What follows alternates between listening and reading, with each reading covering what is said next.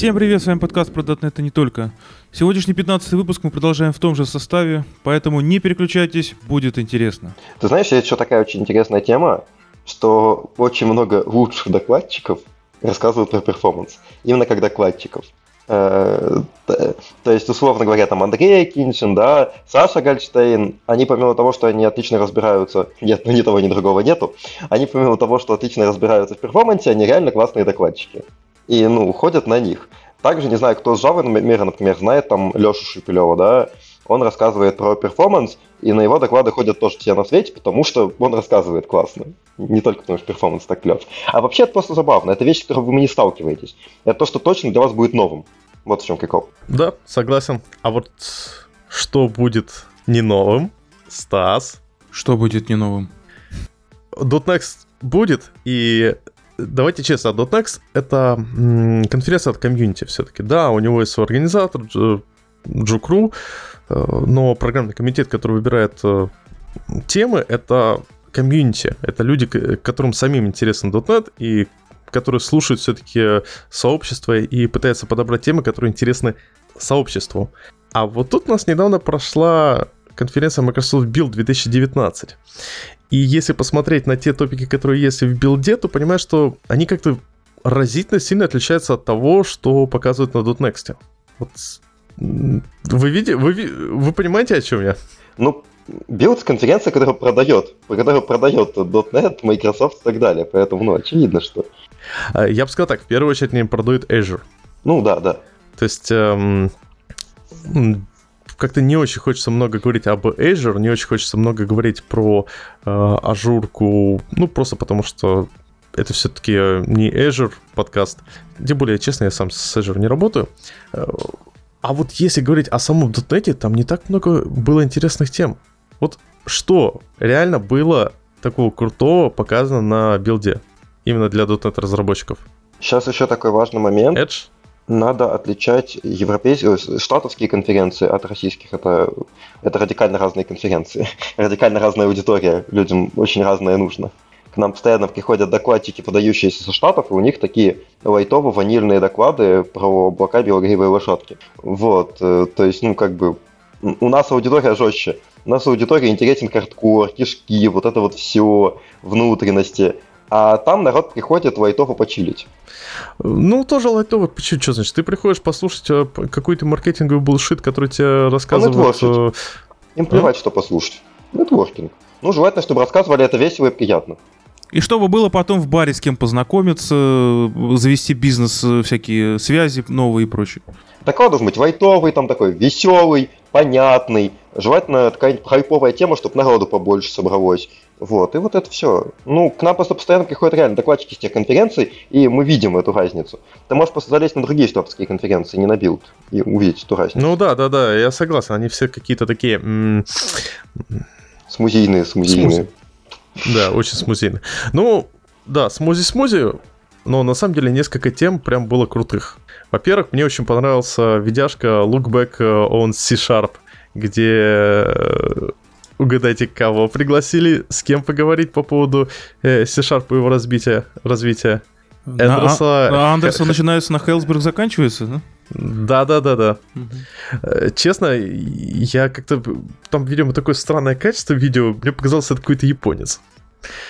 Но вообще прикольно, то есть на самом деле, ну давайте честно, отец языка C-Sharp, и он говорит о своем отношении, это, это круто. Ну и, конечно же, прям ключевой доклад, ну, про C-Sharp 8 доклад на билде неинтересно слушать, потому что мы на .next кучу посмотрим э, докладов. А вот а, платформа Overview and Roadmap, вот это то, что прям важно. Это действительно важно, потому что ну, нам с этим жить. И вот, ребята, вы посмотрели этот видео с э, платформы Overview and Roadmap? Да-да, конечно. Все да, посмотрели. Прям... Давай, расскажи, что там было вкратце-то, напомни. Короче, вкра- вкратце, вкратце тренды... Это, это на самом деле, вот знаете, я немного, у меня в какой-то момент начало немного бомбить. Первое, о чем начали они показывать, про Spark. Мы в прошлый раз еще обсуждали Spark, э, интеграцию Spark с .NET. Причем они так показали, знаете, такая красивая картинка, э, что э, Spark, типа, currently available with Scala, Java, Python and Ter, but not .NET. Во-первых, ни хрена. Э, Потому что, извините, пожалуйста, есть э, проект, как же, Mobius, э, который, собственно говоря, насколько я понял, Microsoft взяли, купили или э, себе заэкстендали. Вот, честно, детали все это не знаю, но э, вот этот Spark для .NET, он основан на Mobius. А во-вторых, дальше они показывают демо. И демо, на самом деле, вообще бомбическое. Как известно, Spark — это сервис, ну, прилож... это, по сути, сервис, это приложение-сервис SaaS, хотя по... или PaaS. Не, мне кажется, это больше SaaS. Или IaaS. Неважно. Ну, точно не IaaS. DAS. Так вот, это сервис, который э, предназначен для вот такой потоковой обработки э, данных на нескольких-нескольких нодах. Ну, не только потоковый, понятно, что батчами, но одна из фишек именно такая потоковая обработка. Э, это для Big Data. То есть, когда у тебя очень много данных, и ты не можешь их обработать на одной машинке. Для демо на конференции они выбрали датасет с GitHub размером 120 гигабайт. Чтобы что-то про Big Data показать? 120 гигабайт? Какая нахрен Big Data и 120 гигабайт? Вот-вот, Там как... я это хотел спросить. Вот серьезно, извините, пожалуйста, но этот э, датасет можно запроцессить за те же деньги э, с большей скоростью на инстансе, в котором столько оперативки. Не, ну в качестве примера, ну что, не заставляешь же ждать вечность все, всех, кто смотрит. Ну, можно было бы сказать, что смотрите, ребята, ну, ну да, я согласен. В качестве примера прикольно, что он, это работает, знаете, ребята, оно работает. Можно, можно использовать. Но все равно, знаете, такой пафос, что да, .NET разработчики теперь будут использовать Spark. Ну, они раньше могли использовать, но не использовали же.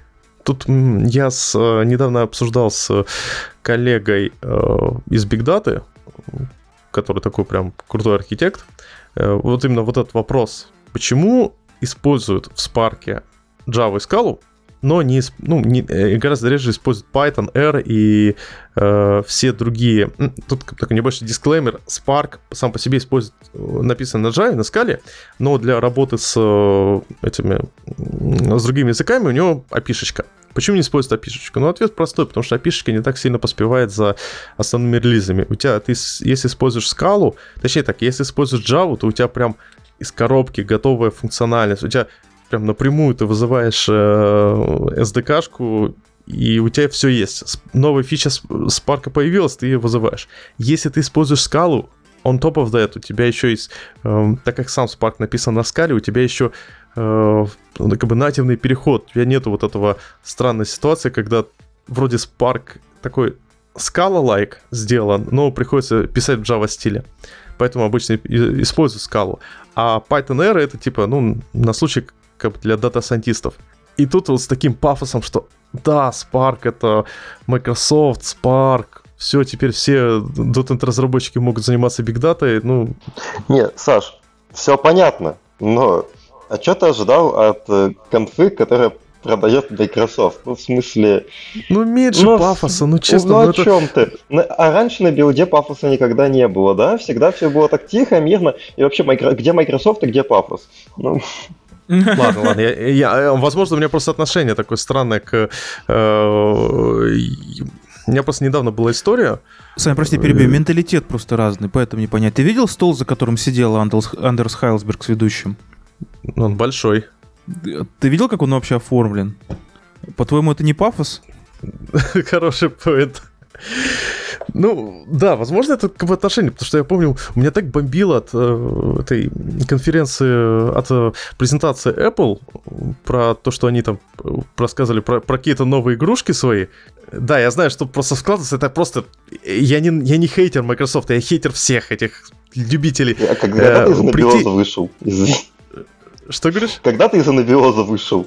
Когда последние 10 лет со всех сторон такие презентации отовсюду просто сыпятся на тебя, сыпятся. Как ты смог уворачиваться от этого так долго и забомбить только сейчас? Ну, не знаю, наверное, э, этот, судьба Евгения хранила. Нет, просто там была та же самая ситуация. Тут Microsoft говорит, что ребята, мы тут теперь вы можете использовать Big Data. Теперь каждый... Вот, вот вы просто в Big Data теперь ваше все. Так и Apple тогда, ребята, у нас новый взгляд на игры. Такого никогда не было. Мы выкатываем 5 аркадок э, уровня инди шатина э, в Steam и Greenlight.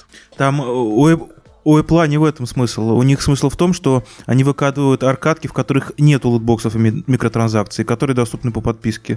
То есть основная фича то, что там у тебя будут аркадки без дополнительных вливаний бабла. А так нет, так э, фишка в том, что сейчас только топовые э, крупные разработчики занимаются вот этим лутбоксами, а всякие инди, они тоже этим не занимаются. Ну, только не совсем. Как раз таки э, в топ, к топовым разработчикам лутбоксы пришли именно из более мелких игр. Например, из Android. Э, да вообще любые мобильные игры, они как только они начали быть условно бесплатными, то есть как только появились всякие сторы на второй год их жизни, они начали жить за счет лутбоксов и микротранзакций. И оказалось, что э, вот, это, вот такая хрень приносит в десятки раз больше бабла, чем э, единовременная оплата за покупку игры? На телефонах, потому что все-таки основная аудитория телефонов это люди ну, до 20 лет. Э, это же модель в, на PC. 30, Саша. На телефонах аудитория э, компьютерных игр, вообще э, видео, видеоигр, если исключить телефонную, она Э, по большей части, по-моему, 35 лет. Это средняя, средняя целевая, ну, медианная, э, медианный возраст э, среднего геймера. Если только мобильные игры посчитать, то там 20 лет даже меньше. А вот если вместе посчитать, то там получается как раз 30. Мне очень хочется пруфы посмотреть Покатил. Усы, лапы и хвост, вот мои пруфы. Не, где-то я там читал, в какой-то, возможно, даже подкастике. По-моему, даже как делает игры Галенкина. А, Ром, что-то что хотел давайте сказать? Давайте куда-то пятому. А то мы так очень далеко куда-то уже начали уходить вообще.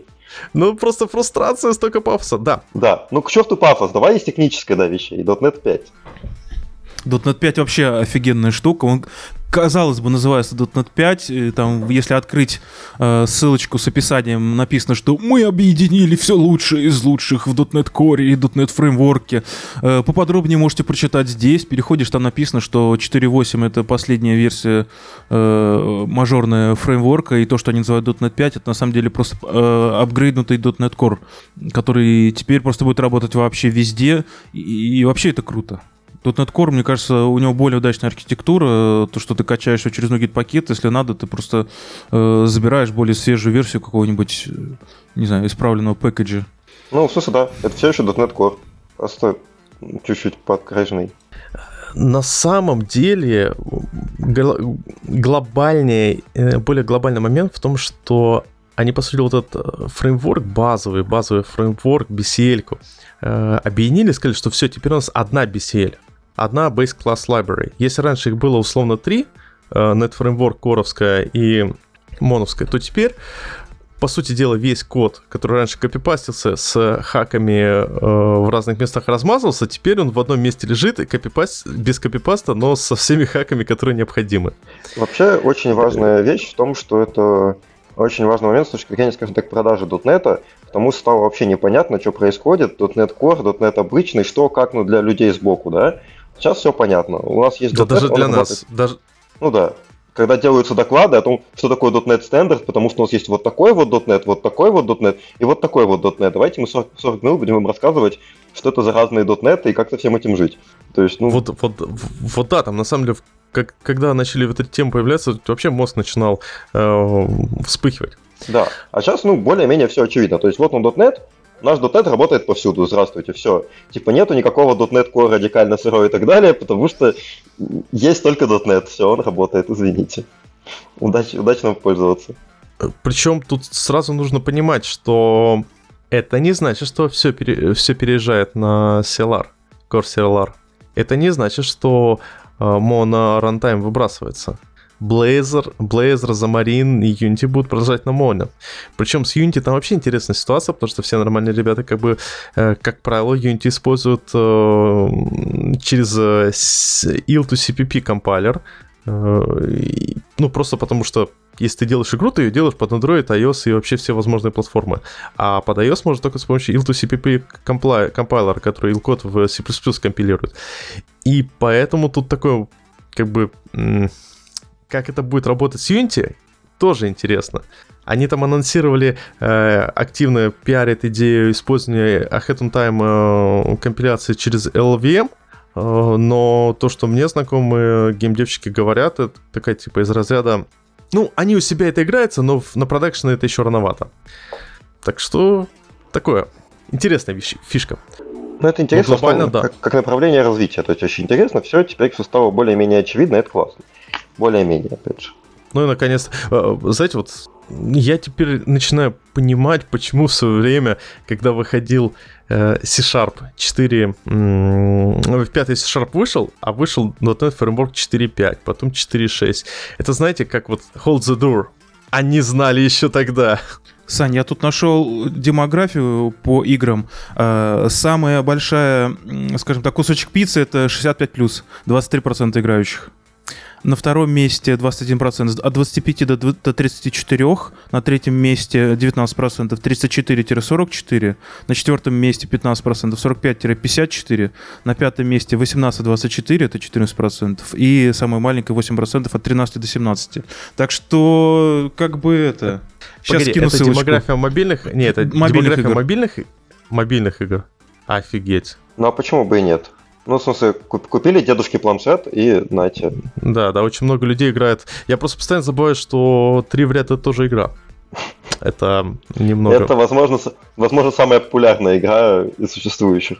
Не забывай, что люди в возраста 18-24 это такие люди, которые ваше мобильное все говно, вот у меня тут этот э, э, Dwarf Fortress, вот это вот все должны играть.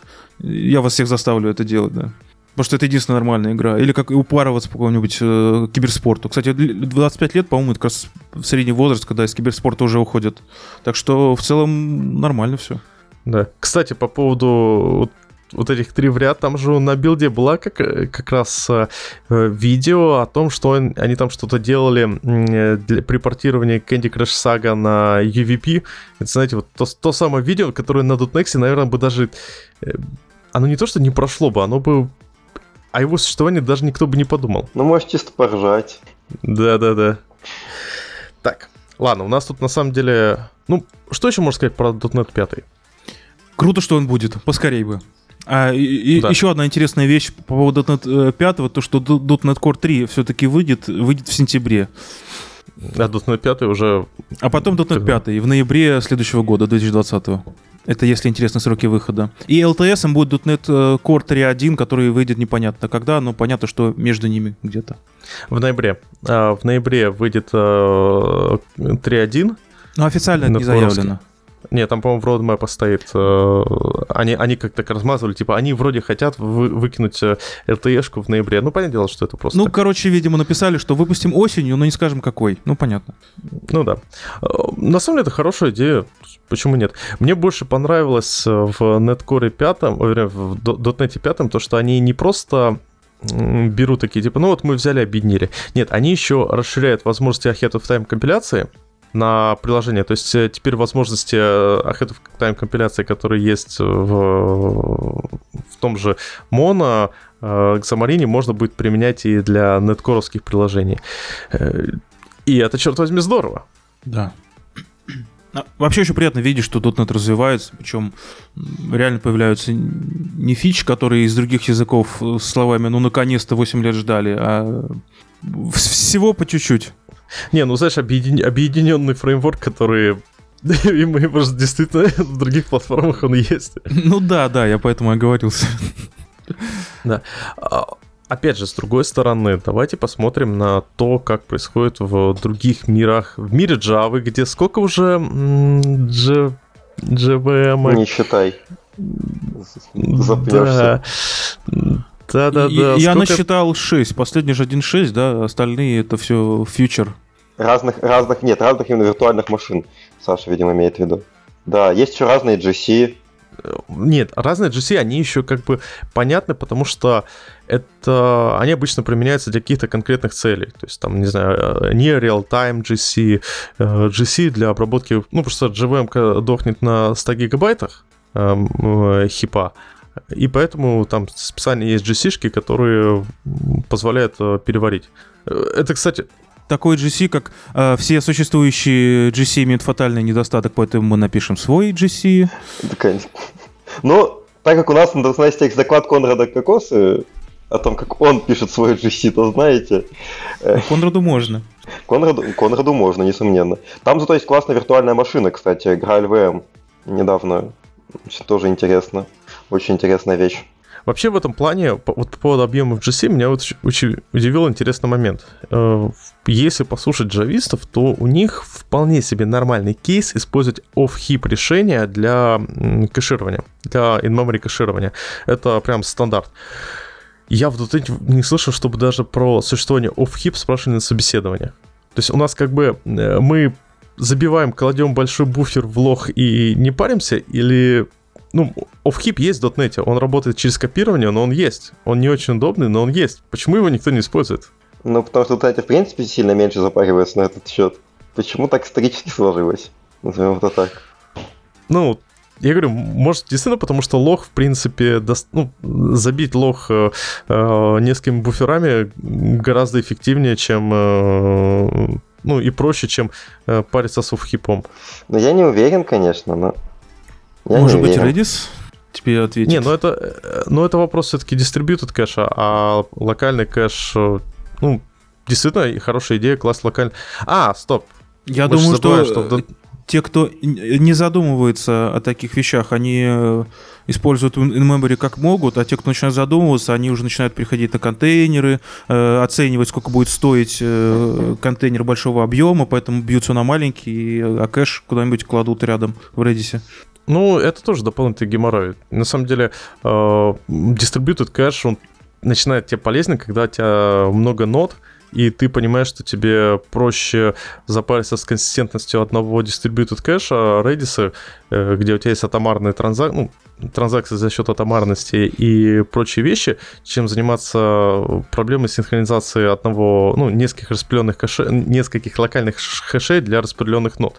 И то, это тоже такой момент, э, ну, не всегда это настолько страшно. То есть все-таки Redis э, э, in-memory кэш это более надежное решение, чем distributed кэш. Но это и более дорогое решение. Плюс, э, смотри, представь, что у тебя запущено 10 экземпляров одной ноды воркера какого-нибудь, и в каждом тебе нужен кэш. Ты представляешь, сколько оперативки у тебя уйдет? У тебя уйдет в 10 раз больше оперативки, чем могло бы.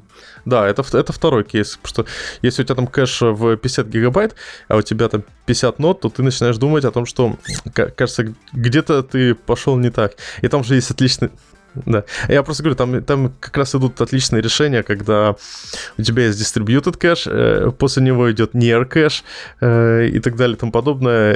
И ты такой смотришь, такой, м-м, почему же у меня э, в Тинькофе после проведения пересылки денежки с одного счета на другой, они 20 минут синхронизируются.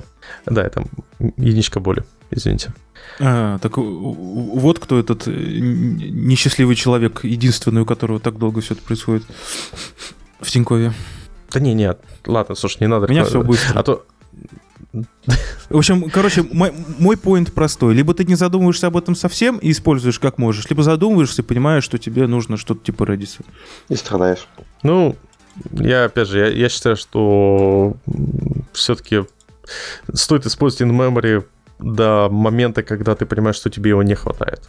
А просто сразу идти в Reddit со словами, типа, ну, если у тебя там две с половиной ноды и не такие большие объемы памяти, ну, в таком случае, кстати, тебе off-heap решения это точно не нужны. Так что... Ну да. вот, да. Я к этому и клоню. Да.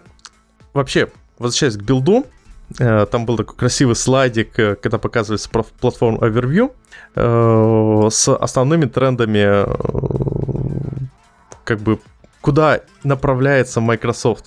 И тренды на самом деле довольно забавные, потому что это десктопный. Э, так, сейчас, секундочку. Да, так вот, основные э, тренды у них, как, у Microsoft поставлены какие? Понятное дело, что десктоп, э, .NET на десктопе, единый .NET и все эти штуки хипстерские, машин learning э, с как его называют, э, со Spark. И вот у меня возникает интересный вопрос. Microsoft показали ML.NET. А как же аккорд? Ну, а как Microsoft относится к аккорду? В смысле, что как это мешает Microsoft выкатить ML.NET, то, что есть аккорд? Ну ты же понимаешь, э, ладно, у меня опять основной, основной этот э, э, консерн, то, что на презентации показывает, что раньше .NET разработчики не могли ML. Аккорд специфичная штука, прям скажу. То есть э, это open source, либо со всеми вытекающими, она, если честно, не то чтобы прям очень активно поддерживается. Я помню, я туда когда-то pull реквестил довольно, ну, исправление пары довольно очевидных багов, и этот pull request проходил там три месяца, вот, при том, что он там в несколько строчек, то есть, ну, вообще ерундища была.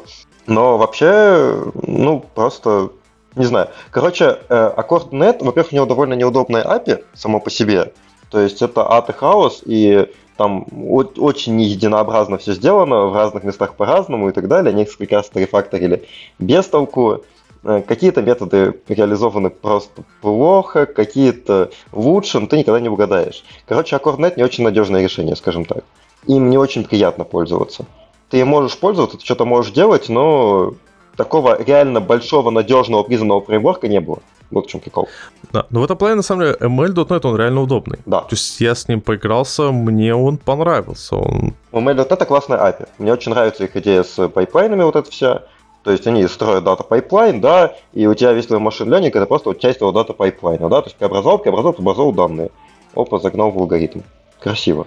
Да, причем ты просто как бы закладываешь. Э, я не очень понял. Э, ML.NET, он э, может импортить модельку в формат, насколько я понял, TensorFlow. Ну, не совсем. А, в смысле, что он, а, ты имеешь в виду, что он может с TensorFlow работать? Или ты а, что именно нет, имеешь то, что он, то, что он может работать с TensorFlow, это так. И так как бы это еще, по-моему, в прошлом году было объявлено. А формат э, модели, в которую импортируют, это не TensorFlow, это какой-то их свой, свой кастомный. Вроде бы нет. Я, конечно, не уверен, но вроде бы нет, это не TensorFlow. Но, возможно, он может, возможно, он может сохранять TensorFlow модель, если честно, я не помню такого просто, но я бы этого не исключал. Но вроде бы нет, вроде своя модель у них.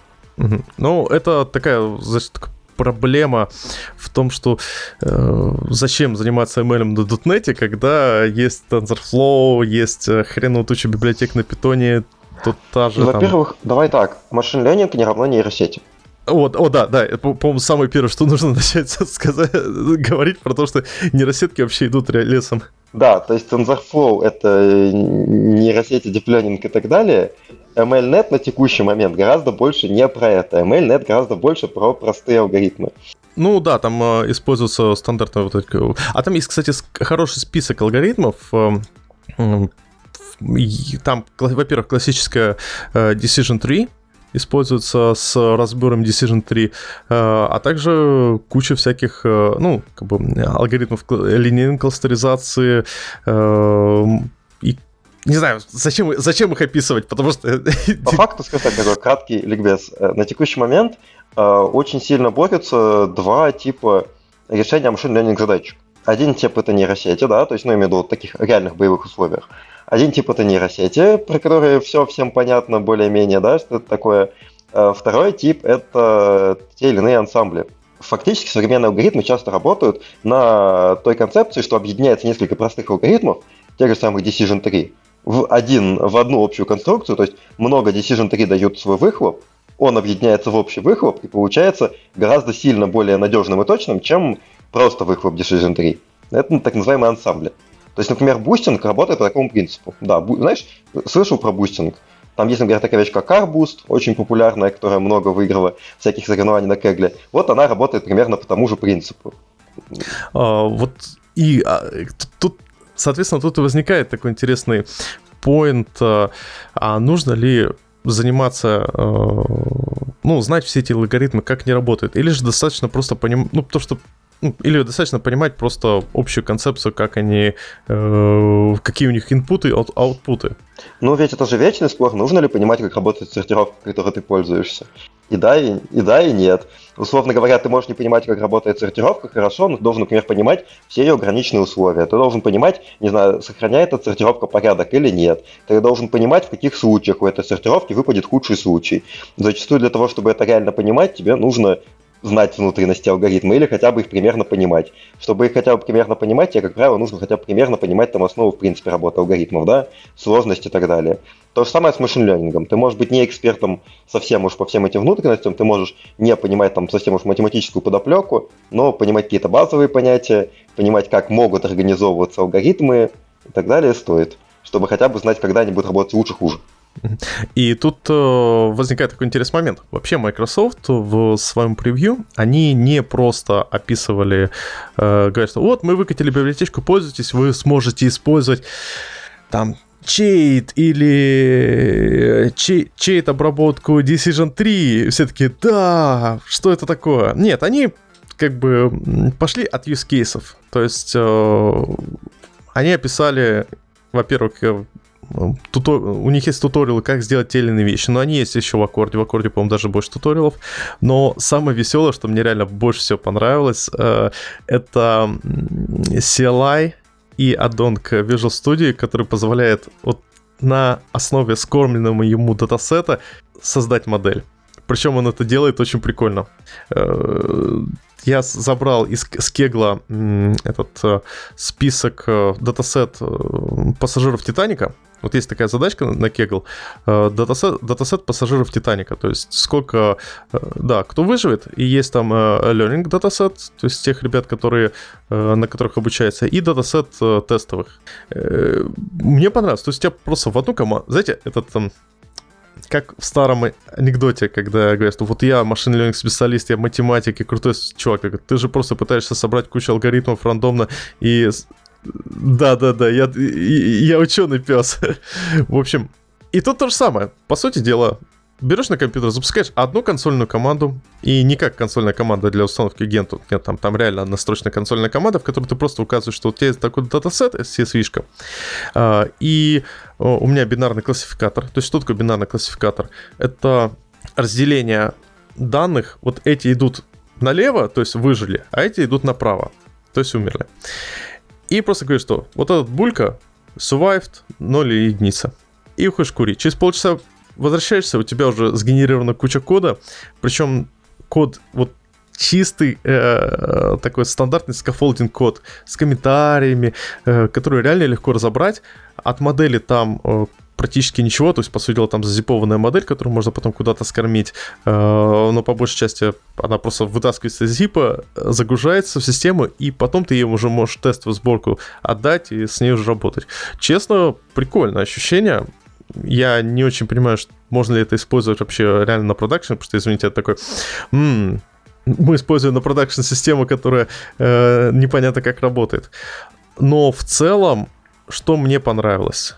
Вот эта задача Титаника, а, как она была решена? Она была решена за счет Decision, то есть э, вот это ML.NET, а, он а, собрал Decision 3 и его разбирал, как там, Maps или... Ну, там такой алгоритм э, довольно хитрый, э, который позволяет очень быстро разбирать Decision 3 и строить предположение по Decision 3, и получалось довольно, довольно, довольно шустренько. Ну, то есть и быстро строится модель, работает, отрабатывает модель на тестовой сборке, и при этом он довольно а, точный. Ну, смотри, во-первых, это не новая штука.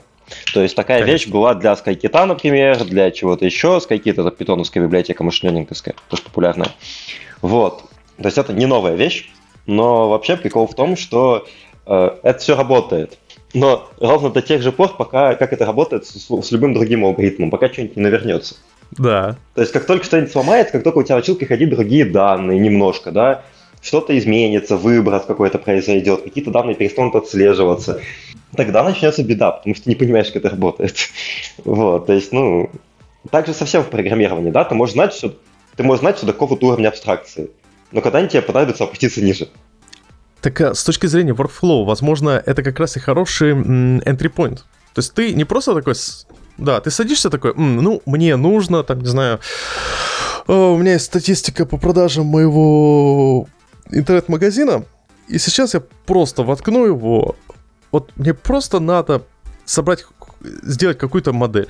Ты ее закидываешь, он тебе нагенерил код, а дальше ты уже его начинаешь разбирать. Ты видишь, что у тебя там в пайплайн добавился обычный вот этот fast uh, decision 3 алгоритм, который просто проверяет вот поэтому по Maps не чейт, а, а вот чейт, кстати, странно, э, его он даже не особо не, ну, не присутствует как э, алгоритм разбора Decision 3 в э, этом, в ML.NET. Может, я просто плохо искал. Мне кажется... Не... Да, извини. Угу. Мне кажется, для того, что ты говоришь, логичнее сервисы вроде Azure ML. Когда человек не знаком Кстати, с машинленингом, да. просто вот с нуля там накидывает модель, потому что они все для этого делают. А это сервис все-таки чуть-чуть другого уровня абстракции. Но это прикольная, это прикольная точка входа. То есть прикольная точка входа в формате того, что мне что-то нагенерили действительно, и так типа, ну, давайте попробуем это поизменять. Но, я же говорю, это как с любым уровнем абстракции, когда-нибудь понадобится опуститься ниже. Но да, это нормальный входной поинт. Поинт для а, обучения. Не, у, него, у, у, у, него же куча вот этих э, ну, зашитых алгоритмов, э, так что у тебя у тебя есть все необходимые возможности. Ну, я знаю, да, ну, в смысле. Да. Просто, ну, то есть, как entry point я согласен. Да, да. Но в целом, говорю, вот, есть штука вел, для этого есть другие сервисы. А вообще это вот очень любит э, Дима Сошников рассказывать про демократизацию машинного обучения. О том, как машинное обучение становится более доступной для разработчиков технологий, для которых тебе не нужно rocket science и вообще для всех людей. да, слушай, она и раньше была, я не Нет, знаю. естественно, она я помню, более. Когда... Но он, он начал Но... рассказывать года два назад, что. Да, но я просто когда на прошлой работе занимался этим выправлением э, графиков э, этих э, GPS-сигналов на основе тех данных, что есть, используя там простейший вот этот как называется, аномалия detection, просто собственная имплементация на коленке, это как-то не называлось пафосно машин learning, это просто называется, что чувак, у тебя GPS-сигналы летают в разные стороны, нужно сделать, чтобы они не разлетались. Ну, естественно. А сейчас это но бывают другие задачки. То есть... Конечно. да. Ну, то есть, в принципе, для ML.NET он не нужен ML-щикам. Да. Ну, просто познать под ML-щиками, дата-сайенистом нет, не нужен. Именно сайенистом. Ну да. Он для инженеров. Не, ну, еще, еще, не, не, то так. Есть дата-сайентисты, есть инженеры, которые занимаются э, обычной вот, разработкой. Да, то есть есть data science, есть data engineering. Он нужен тем, кто занимается data engineering'ом. Ну, да. Тем, кто занимается да. data science'ом, не нужен .NET, вообще-то. Есть извращенцы вроде меня, я уже не дата-сайентист, но этим немножко занимался, которые это делают на F-Sharp, например. Это отдельный это извращенец.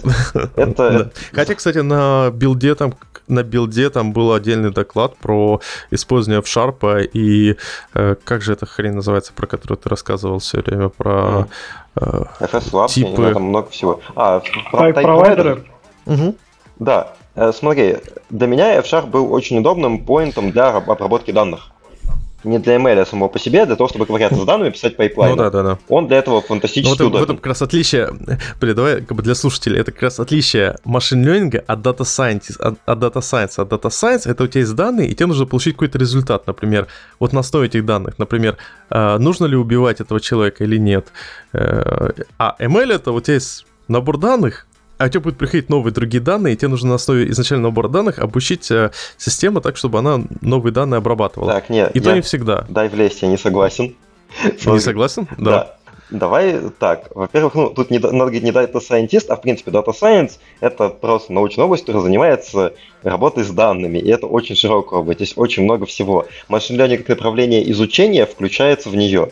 Другой вопрос. А, ну в этом позиция, да. да. Другой вопрос, что Data Scientist как человек, это да. человек, который изобретает новые алгоритмы работы с данными. Это не тот, кто взял библиотеку и поюзал. Тот, кто взял библиотеку и поюзал, дата-инженер тот, кто разрабатывает. Погоди-ка, как, э, когда ты видишь резюме дата-сайентиста, там типа знания TensorFlow, знания э, этого э, Анаконда и прочее. Знаешь, То большинство есть... дата-сайентистов на самом деле дата-инженеры. Ой. Ну, а, я понял. Я знаю, я им был. Как бы. Поэтому. М? Я знаю, я им был.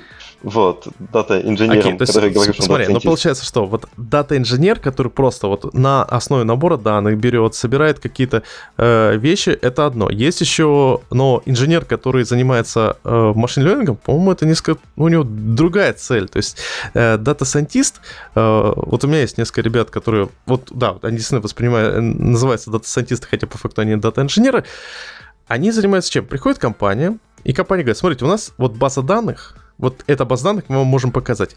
Покажите нам что-нибудь. Что мы из этого можем понять? Какую статистику можем понять? И они уже как вот на основе этих данных что-то наворачивают. То есть просто они говорят, ну, знаете, у вас за последний год, э, э, как бы если вы перестанете использовать, э, уволите вот этих вот этих вот этих ребят, или же э, оптимизируете вот эти транзакции на вот этих складах, то у вас увеличится прибыль. Так, ну машин learning это просто один из способов такого анализа информации. Но машин learning, он на input работает. То есть ты не просто эм, собрал информацию такой и понял о том, что произошло за последние несколько лет, а ты собрал информацию. Или же нет. Кстати, машин learning может быть без э, обучающей выборки. Может быть. Да. И ты на следующий input, на будущие данные. То есть ты подразумеваешь, что ты сделал модель, на основе которой может э, существовать... Э...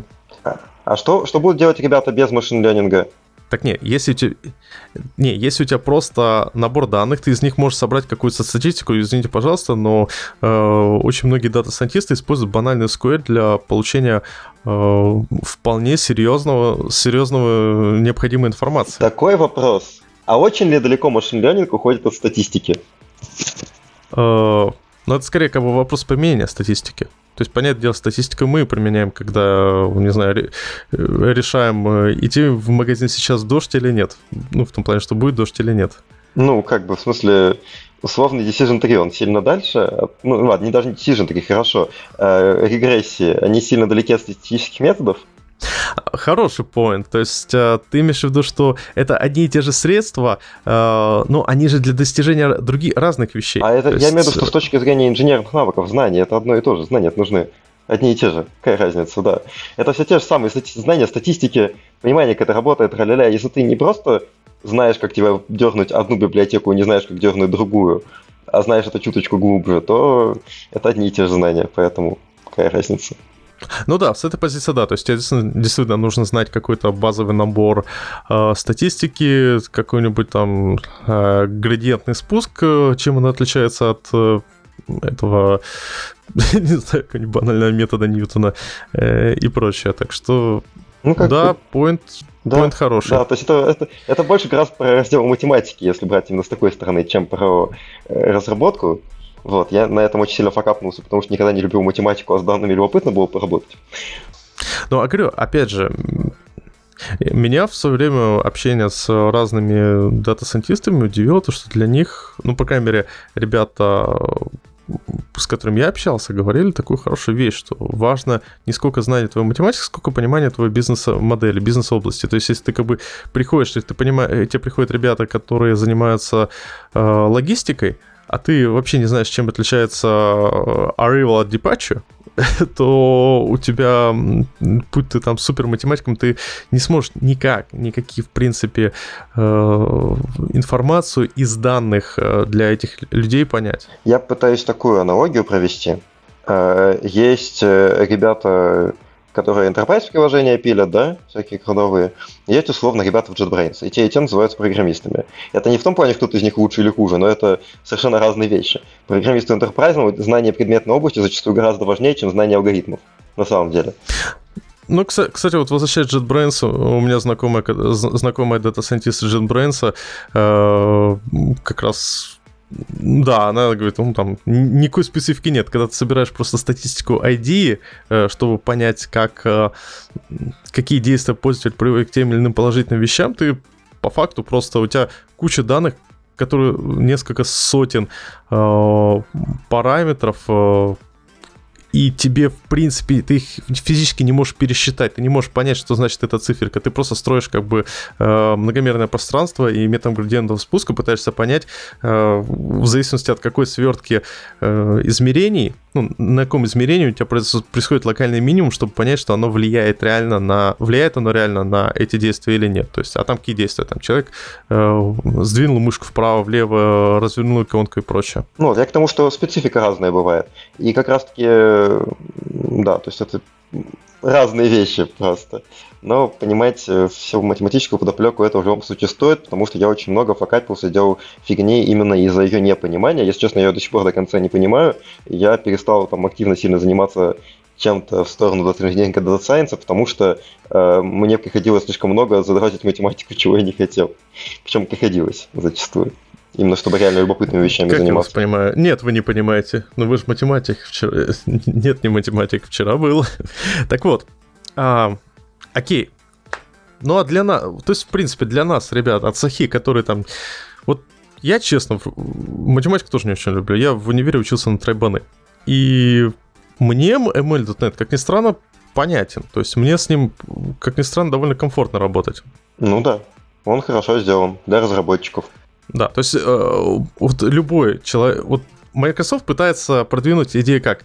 То, что э, любой человек, чуть-чуть поковырявшись, может взять, использовать ML.NET для каких-то своих целей, он не станет супер дата-сайентистом, но это, знаете, вот как он станет фуллстеком. Это часть фуллстекности. То есть есть э, фуллстек разработчик, который э, может, конечно, у него он будет целый, э, целую неделю заниматься настройкой веб-пака, чтобы все это заработало, но зато э, подкрутить сайтик он сможет легко. Ну, моя концепция в том, что, э, скажем так, бывают бизнес-задачи, которые решаются принципиально именно машин-лернингом или средствами близкими к машин-лернингу. И как ты как разработчик обязан решать задачи бизнеса средствами программирования. Если наилучшее средство, решающее проблему машин learning, то ты, в принципе, должен иметь возможность просто взять и его поюзать. Там, где тебе бизнес скажет, тебе бизнес за это деньги платит. Вот. И сейчас для разработчика нет большой проблемы взять и поюзать. Как раз как ты приводил пример, да? То есть, э, если нужно, ты реально берешь и разбираешься. Просто это еще один инструмент, который делает это сильно проще, понятнее, менее больно. Вот и все. То есть, опять же, никакой mm-hmm. магии. А да, а вот как э, часть workflow. Ну, то есть ты вот обычный разработчик, ты такой сидишь, э, э, разрабатываешь свои программки, тебе все нравится. Э, раньше, сейчас я немного переформулирую. Раньше, когда мы просто разрабатывали, нам было как, типа, вот я программист, бэкэндер, сижу, пишу бэкэнд. Потом такой, ну, блин, ты бэкэндер, ты еще баз данных должен писать. Да, естественно, без проблем. Такой, ну, ты бэкэндер, ты еще должен фронтенд уметь делать. Да, конечно, фигня, вопрос, сейчас фронтенд попишем. Ты бэкэндер, ты еще должен уметь э, э, задевопсить приложение, то, что ты делаешь э, в контейнер. Да, конечно, да. И еще контейнер в Kubernetes развернуть. Э, да, да, да, сейчас настроим как бы э, и Helm прикрутим. А еще не забудь, что оно должно работать нормально в клауде. Да, да, да, конечно, еще простой EKS э, с э, Registry и прочими. А, а потом приходит чувак, который не знает даже половины, и получает в полтора раза больше тебя. Да-да, мы слышали уже. Да, черт возьми. Да, я к тому, что а ML это может стать вот этим самым еще одной штучкой такая. Да, ты бэкэндер, ты еще должен понимать ML хотя бы в каких-то базовых планах. Прикол в том, что это как раз бэкэнд. То, что ты перечислил много, это не бэкэнд. Ну, фронтенд не бэкэнд, извините. Вот. Bash, PowerShell тоже, ну, не совсем оно, ну, ладно, хорошо. Просто machine learning решает чисто бэкэндерские задачи, как правило. Обработка данных, это, ну, вот именно такая, знаешь, постоянная. Это бэкэндерская задача, совершенно. То есть это бэкэндовые задачи, просто это ну, еще один инструмент, которым ты владеешь или не владеешь на бэкэнде, но это бэкэнд абсолютно. Ну, то есть, по сути дела, мы можем вполне себе сейчас сказать, что машин ленинг станет э, ну, хотя бы базовое понимание машин ленинга, хотя бы базовое умение машин ленинга э, может вполне себе стать э, необходимой частью квалификации .NET разработчика. Нет, это, это нужно под определенные задачи. Ты же не будешь машин везде пихать. Это... А вот тут сразу вопрос, смотри, у тебя знания GC тоже нужны, как правило, под определенные задачи. Ну, нет, понимаешь, знание GC спрашивают от чего? От безнадеги, от непонимания, что спрашивать. Это же вечная беда с совесами программистов, да? Квалификация огромная, что спросить непонятно, ну, надо что-нибудь. Плюс ко всему, извиняюсь, совес программистов это очень часто писькомерство когда один разработчик меряется с другим, у кого GC больше. Вот, то есть, ну... Вот это, о, стой, стой, стой, стой, вот эта тема надо, кажется, эм, на отдельную вещь, потому что э, нас тут вопрос собеседования это вообще страшная вещь. Зовите так. как-нибудь, я, я обожаю эту тему. Вот. А почему страшно? Это приятно и просто все срачи вокруг собеседования, вокруг того, что является, э, как проводить собеседование, почему э, люди, которые приходят на собеседование, высокомерные э, дебилы, а С те, какой стороны? Собесед... Собеседующие или собеседуемые? Когда как повезет. Да, почему собеседуем мы высокомерные дебилы, а собеседующие э, высокомерные дебилы. дебилы. Да. да. Кажется, везде одна и та же проблема высокомерства можно легко избежать, если, во-первых, у тебя, э, скажем так, GC достаточно большой, чтобы ты мог себе позволить не показывать его всем подряд. И, во-вторых, если ты прекрасно понимаешь, какой у тебя проект и э, какие скиллы нужны от человека, который к тебе пришел. Ну, это, это в идеальном мире, правда? Я вот чуть-чуть походил по собесам и повыхал в последнее время. Там много было непонимания, что нужно и зачем. Вот, ну, так. Вот мы стараемся спрашивать э, только то, что нам нужно, ну плюс немножко воды, типа теории. Если человек не знает теорию какую-то, доплевать, просто пропускаем, идем дальше к следующей теме. Так вот, удивительное количество, от себя хочу заметить, что удивительное количество разработчиков, которые пришли и оказались просто безумно крутыми ребятами, э, в свое время на собеседовании косячили с задачей про передачу объекта по ссылке или по значению. Ну, а понимаешь, в чем дело? Когда у тебя возникает такая проблема, как правило, написал хреновый код. Очень да. много, очень много вещей, которые спрашивают на собесах, возникает только в одной ситуации, если написал совершенно ужасающий код, который не пропустит ни на одном ревью никогда в жизни. Это вот эти вот tricky кейсы, которые появляются раз в вечность, и если они появляются, должен на ревью это просто 10 раз ревертнуть. Это а еще безумно помогает, э, как ни странно, стати... этот, статический анализ.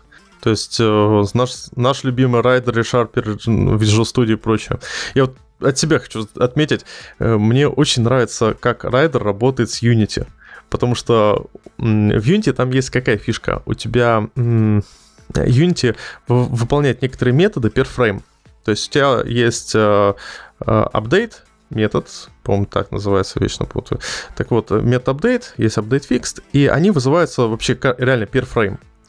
И у реша, у райдера есть специально отмечается вот эти методы, такой желтенькой палочкой. И если у тебя вызывается хоть какой-то код в этих методах, который может э, занимать э, э, какие-то процессорные мощности, то есть не просто э, ассаймен переменных и все, а код, который реально может выполняться хоть сколько-либо долго. Например, любой библиотечный код, там какая-нибудь арифметика, он тут же кидает тебе ворнинги. Это настолько здорово. То есть это, это вещь, которую обычно э, даже на туториалах, когда люди показывают Unity туториал, они прям кучу бизнес-логики кидает вот эти методы с апдейтом, в смысле, ну, нормальный же разработчик не будет такие глупости делать.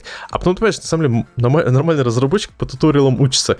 И вот, э, вот эти статические анализаторы, они прям позволяют нам избегать вот этих проблем, избегать проблем, которые спрашивают на собеседовании. Я сейчас попробую высказать не очень популярное мнение, но такое, я с ним редко сталкивался.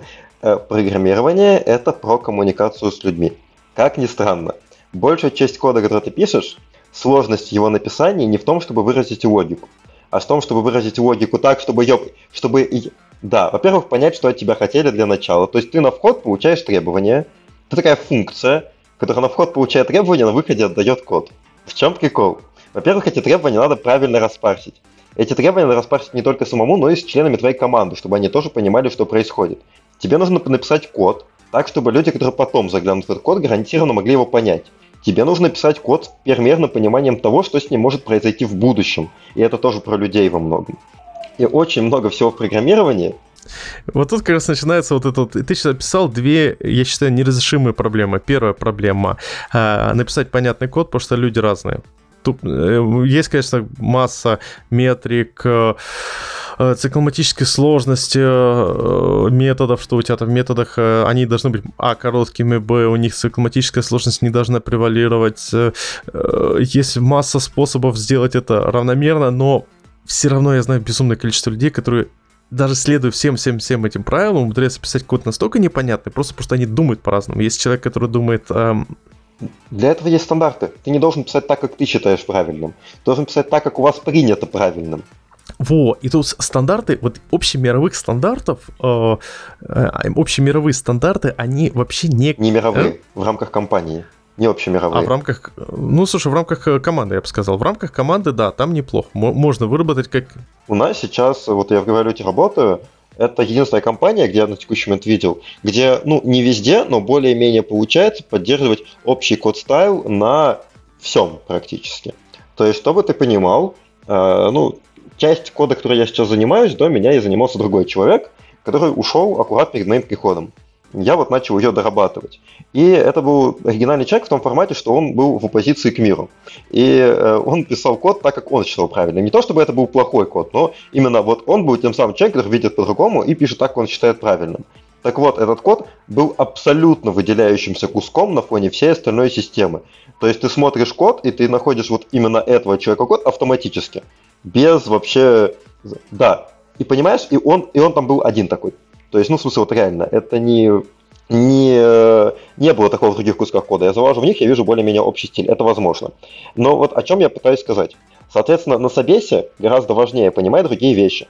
На собесе гораздо важнее, в принципе, понимать э, то, как человек умеет э, думать о коде с точки зрения других людей, то, как он умеет думать о коде с точки зрения его понятности, как применимости к задачам бизнеса. Э, моя предпоследняя компания меня поразила тем, что э, на собесе фактически было неважно, на каком языке программирования я пишу. Потому что единственный раз, когда я писал код немного, это был собес по алгоритмам. И он был довольно, ну, такой, типа, тоже лайтовый именно в плане кодинга. То есть меня больше спрашивали понимание того, как применяются какие-то алгоритмы и где. То есть меня попросили один написать, ну, только вот один раз. Все же остальное время, все остальные собесы были именно про качество кода, про какие-то архитектурные моменты, то есть, ну, вот именно про то, как организовывать код скорее. Потому что то, как организовывать логику, ну, там было небольшое, типа, тестовое здание, ну, там буквально на час, там онлайн оно решается, задачки простенькие. Это, ну, как бы и так понятно. Задачки решил, ну, значит, организовывать логику ты умеешь. А все остальные вещи, которые приходят с опытом, они зачастую не про технические вещи. Не про то, что спрашивают на советах. И я увидел, как это хорошо работает уже в компании. Там это реально хорошо работает. Mm-hmm. Ну, тут такой момент. В общем, я предлагаю на отдельный выпуск э, перенести вопросы холиваров э, э, по собеседованию, потому что надо подготовиться, надо вбросы накидать, а то как-то, знаешь, вот тяжело вести холиварные какие-то вещи, когда все таки ну да, я согласен, это логично, да, логично. Надо больше крови. Я это зовите, я постараюсь. Так, ну ладно, я думаю про ML. Что еще мы можем сказать про ML? Да, в принципе, все понятно. Он все ближе становится к инструменту, понятному для простого разработчика. То есть, если аккорд немножко своей сложностью отпугивал, потому что он, ну, у него не лучшая API, то MLNet, э, наоборот, как раз помогает. То есть, его он изолирует сложность, с ним проще работать. Ура, мы стали на шаг ближе к тому, чтобы ML стал использовать легко. Я рад. Да, осталось понять, чтобы были задачи. А, и тут у нас идет следующая, как бы, часть крови. Мы же как бы не случайно я, я считаю, что пока Рома тут, нужно... Вот мы затронули .next, затронули ML, теперь функциональщина. И вот Артем... Артем, ты тут? Да, так вот. Артем закинул очень хорошую, интересную статью нам в э, тему. Называется... Называется... Называется, называется использование паттерна визитор как замена алгебраическим типом данных ну, для C-Sharp. У нас сейчас нет алгебраических типов данных.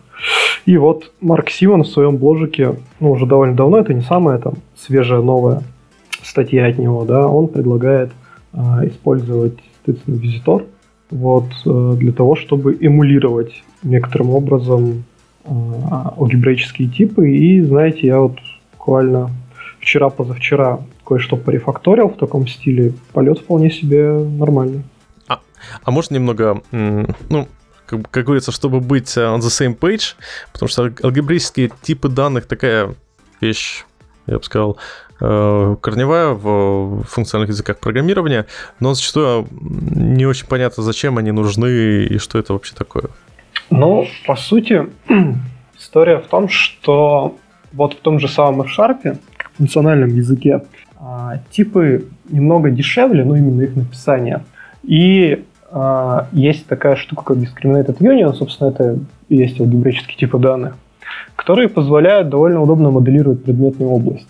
А, то есть простой пример, как там а, способ оплатить что-то. Да, у нас может быть карточка, наличные, это может быть paycheck, это может быть там еще какой-нибудь айдишник в какой-нибудь там платежной системе следующего поколения, либо там кошелек биткоиновский, да.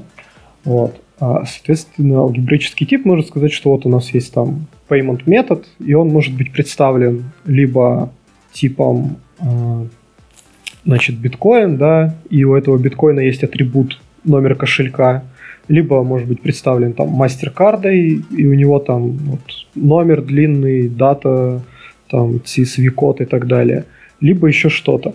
А, то есть фактически это такой энум на стероидах, ну если вот прям очень-очень грубо говорить.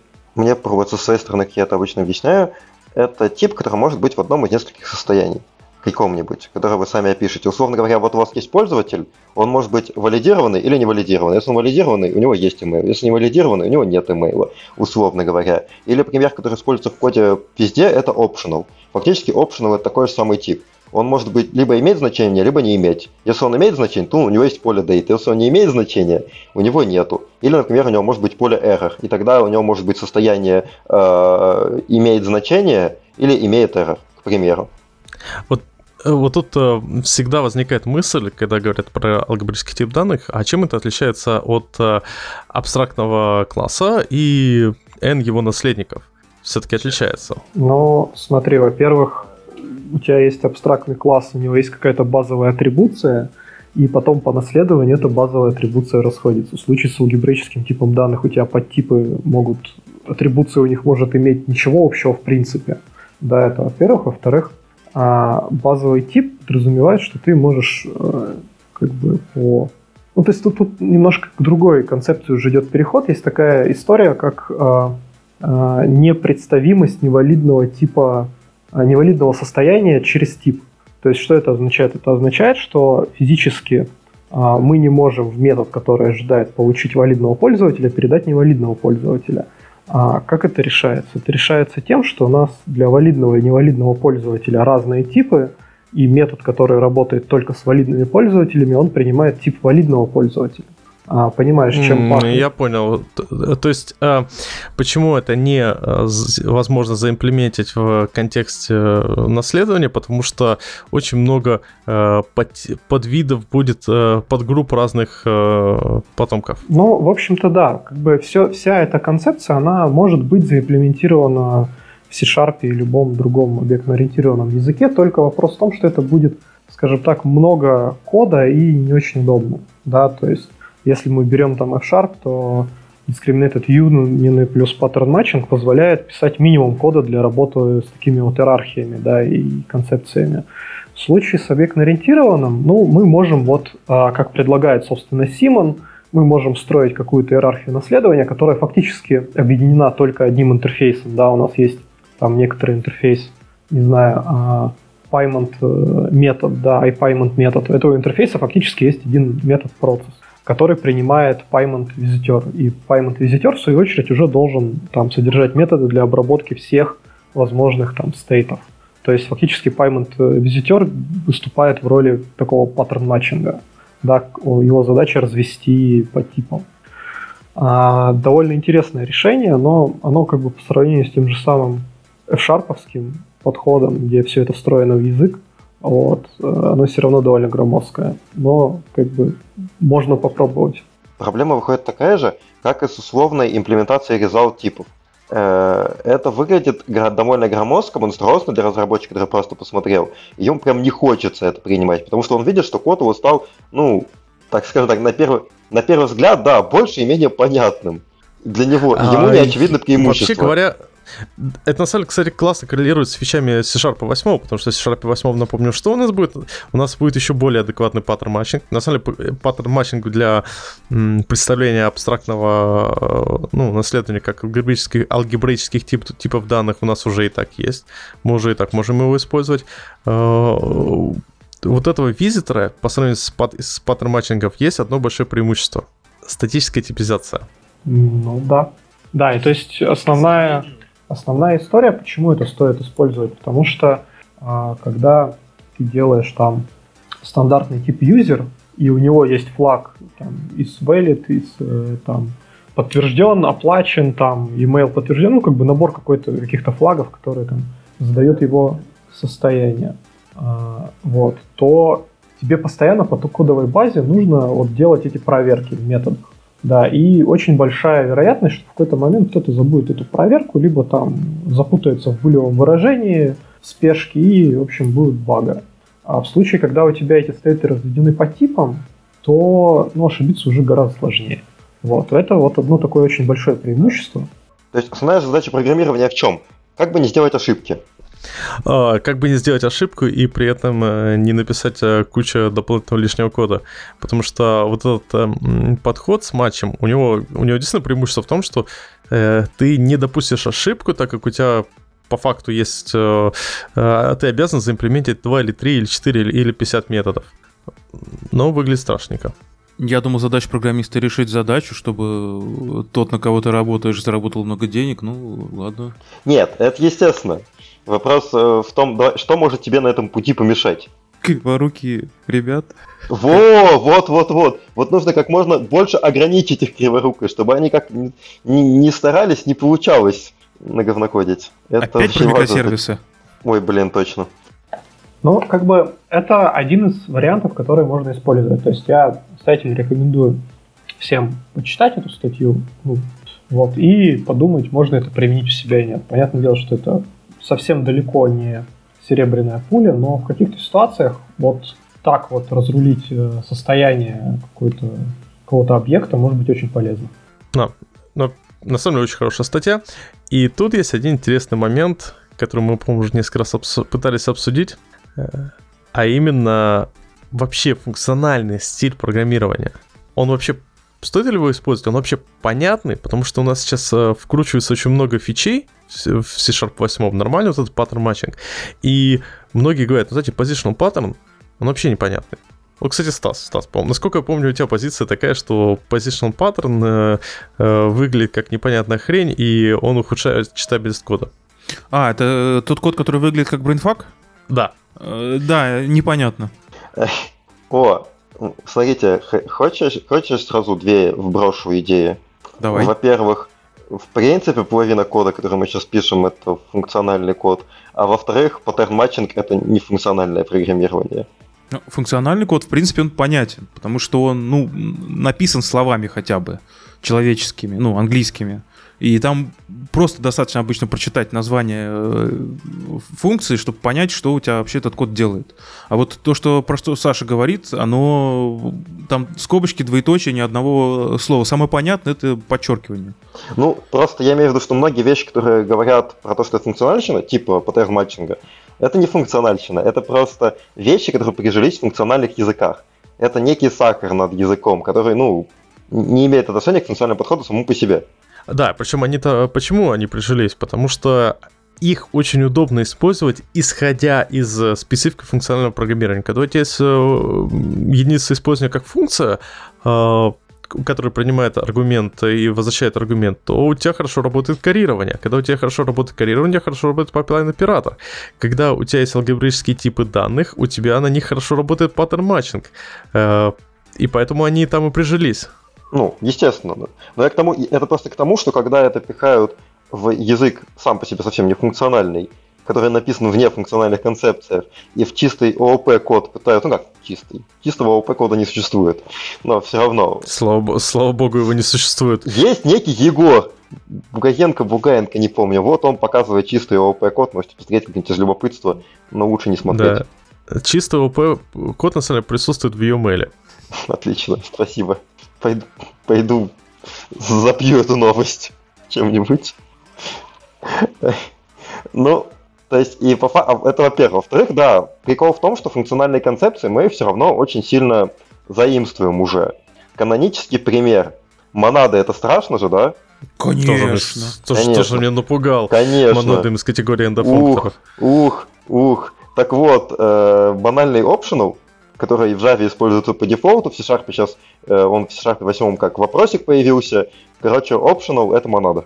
Живите с этим. Это да. Вот, как бы это да. да. И она, правильно... же may... она же maybe. Да, и правильное использование optional — это совершенно монадическое использование. Когда ты мапишь ее к другим optional, типа возвращающим optional типам и так далее. То есть для правильного использования optional ты должен понимать всю эту монадическую концепцию, которая на самом деле очень простая. Это просто оперирование объектом, которого, ну, неопределенное состояние на текущий момент, да, то есть вот optional, к примеру, он может существовать в состоянии с данными, может нет, но нам нужно как-то им оперировать, не проверяя постоянно, какое у него там состояние. Окей, мы делаем функцию, которая связывает функции, работающие с этим optional, чтобы не проверять постоянно его состояние. Бум. Ну, не совсем так, но упрощенно. И в этом фишка как раз э, функционального программирования в том, что мы как бы декларативно, как правило, ну, как правило, декларативно, в том же паттерн пытаемся э, вот эту переменную, в котором состояние не определено, э, обработать и построить вот этот пайплайн обработки. Даже это не то, что обработать, а построить пайплайн обработки перемены. Просто у тебя в optional может быть э, э, какой-нибудь throw, и, а внутри у него будет айзер. Я не знаю, зачем в, зачем в throw держать айзер, но мало ли. А вы знаете толк. Э, на самом деле суть-то в чем? функциональное программирование — это про оперирование функциями, да, то есть про переходы между состояниями. То есть функциональное программирование что функция делает? Она преобразует данные из состояния А в состояние Б, да, и все, больше она не делает ничего. У нее нет сайд-эффектов, она не меняет что-то вовне, ей просто дали данные А на вход, она выдает данные Б. Ну и типа, соответственно, наши данные это просто ну, вот, описывают эти самые состояния. Состояние А, состояние Б, что угодно. В них нет логики, они описывают состояние. И на самом деле на эту концепцию можно строить, ну, то есть так, в мат-ожидании все. Условно говоря, самый каноничный пример это HTTP, да? Типа HTTP запрос — это преобразование запроса к ответу, по сути. Мы отдали запрос, мы получили ответ. Другое просто при этом мы часто меняем состояние на сервере, и это уже хуже ложится. И с этим нужно как-то жить. И проблема именно в этом месте начинается. Да-да-да, согласен. А, но мы все равно, мы, мы говорили о том, что pattern matching выглядит... Э, вот Стас говорил, что pattern matching выглядит уродливо, на C-Sharp он непонятен. Нет, я не это говорил. Я говорил про конкретную, конкретную строчку кода, которую там распространяли по чатику, которая выглядит как Brainfuck, вот практически один в один, только без плюсиков разве что.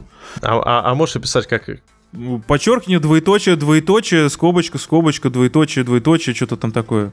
Не, ну, Кэп подсказывает, что с любым инструментом можно писать говнокод. Ну, не с любым, конечно. Но если очень постараться, то с большинством можно писать говнокод. И, ну, что ж. Сам по себе паттерн матчинг, он э, очень сильно сокращает количество написанного кода, вследствие чего э, все это дело выглядит довольно красиво и понятно, и главное, читаемо. Э, я говорил про говнокод, про конкретный пример.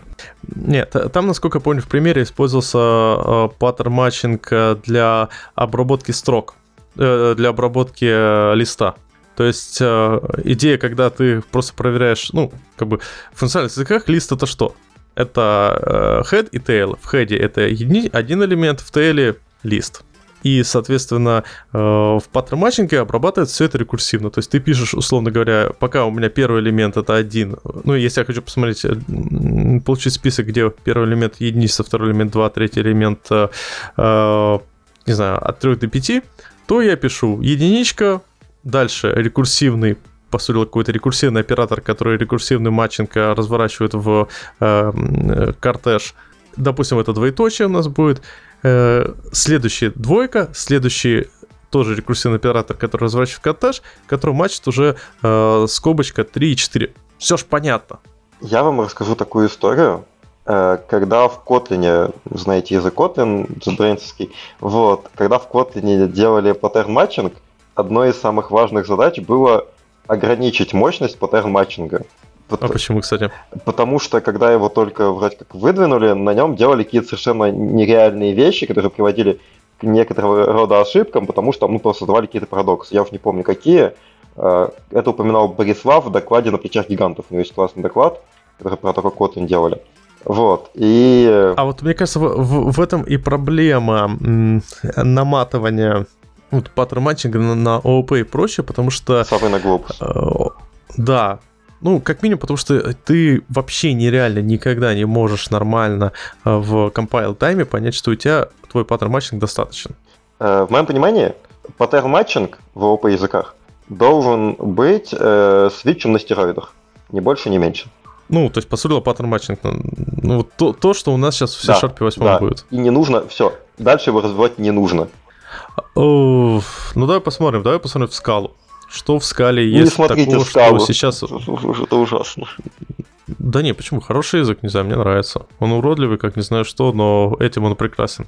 А, там, там на самом деле из фичей, которых реально не хватает, э, э, я, я сейчас не говорю про всякое извращение, типа, сказать, и прочие э, вещи, которые сделаны за счет возможности переопределения всех всевозможных операторов в скале. Нет, я говорю сейчас просто про банальные фичи языка. В скале есть классная штука, это поддержка OR. То есть ты в свече можешь сразу указать, что я хочу, чтобы было это или это. И это круто. Этого не хватает в дотнете. Ну, в дотнетском свече. Это прям здорово было бы.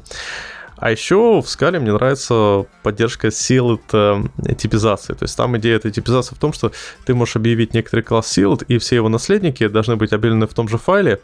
И в таком случае при паттерн матчинге э, компилятор в compile тайме может четко понять, что твой матч, он э, как бы достаточен. То есть данный pattern-matching обрабатывает все возможные кейсы, и э, нет ни одного кейса, который был пропущен.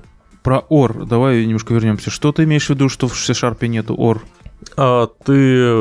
Идея в том, что ты пишешь, допустим, switch case, а, а, допустим, у нас есть класс а, user или, э, допустим, man, woman, э, ну, допустим, у нас есть user, у него есть man, woman, э, cisgender, transaction, ну, все знают, все возможные. И мы пишем switch case man, палка woman, консоль в redline нормальные ребята, для всех остальных пишем, обрабатываем по-своему. Case man двоеточие, enter, case woman двоеточие, enter, условие, enter break.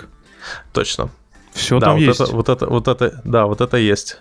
Именно за счет двух кейсов подряд. Да, но это просто как бы... Да, да, да. А, стоп, стоп, стоп. А это, это, это, это в старом кейсе. В новом кейсе, по-моему, такого не будет э, чисто технически, потому что тебе нужно э, после двоеточия делать expression.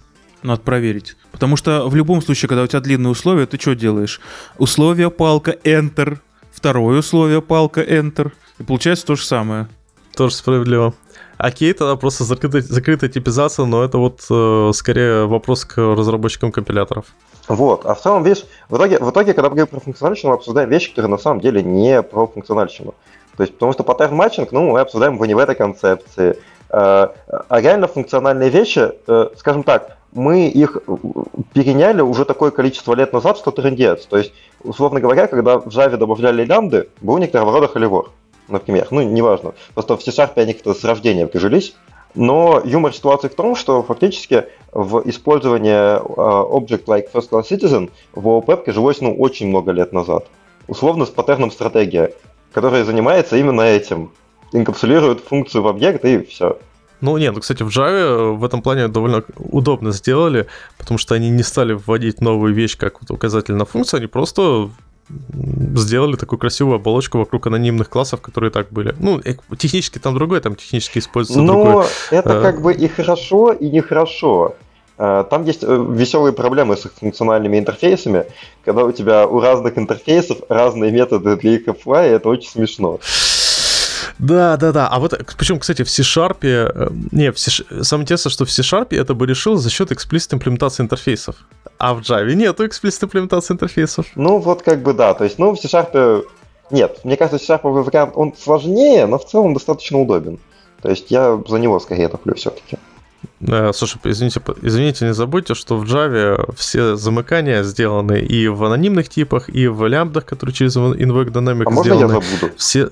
Ладно, забудь, что они там сделаны через... э, э, все они должны быть фана, ну, финализированные замыкания. То есть ты не можешь, как в C-Sharp, взять и э, замкнуть переменную, перетереть, и у тебя будет все замечательно. Да. Да, да. Ну, в общем, я предлагаю подпевать бабки, закругляться, потому что как-то уже много поговорили. Давайте, зовите еще похоливарить Конечно. про э, собеседование. Про собеседование, да, это прям святое. Да-да-да. Нам нужен, на самом деле, человек, который нам про Blazor затрет. Может, этого... Как же... э, Дина, Дина из просит позвать, давайте. Нет, тут, на самом деле, с Blazor интересно все-таки мнение людей, какого-то человека, который это на продакшене применял. То есть... Я, конечно, мне кажется, что Цуканыч особенно не применял, но вообще-то Никиту позвать. Он же, он же любит все эти извращения. Ну, заодно спросить, как у него дела с э, Авалонией. Вообще, потому что давайте, давайте честно, тут вопрос э, десктопа Авалони. Ладно, я, я скажу по-другому. Э, Очень крутая штука, очень клевая, и интересно ее применимость, как она там дальше развивается, потому что сейчас же у меня возникло ощущение, что сейчас идет некоторое дополнительное итерирование по эм, интересу к э, десктоп-разработке. То есть потихоньку какие-то появляются доступные приложения и прочее, и, возможно, Авалони тут может занять э, свою приятную нишу. Это знаешь, как у нас туда получится? Мы зовем Никиту, там минут через пять, ну, чё, как Авалония, прошло два часа. А мне нравится этот план. Да, будет подкаст Авалония и прочее. Да-да-да. Ладно, по отлично. Да, мне понравилось, спасибо. Я бы хотел отдельно сказать спасибо всем, кто сегодня пришел. И всем, кто сегодня этот выпуск слушал. Вот, наверное, на этом все. Тогда всем спасибо, всем пока. Всем спасибо большое. Всем пока. Пока. Всем Всем пока. спасибо.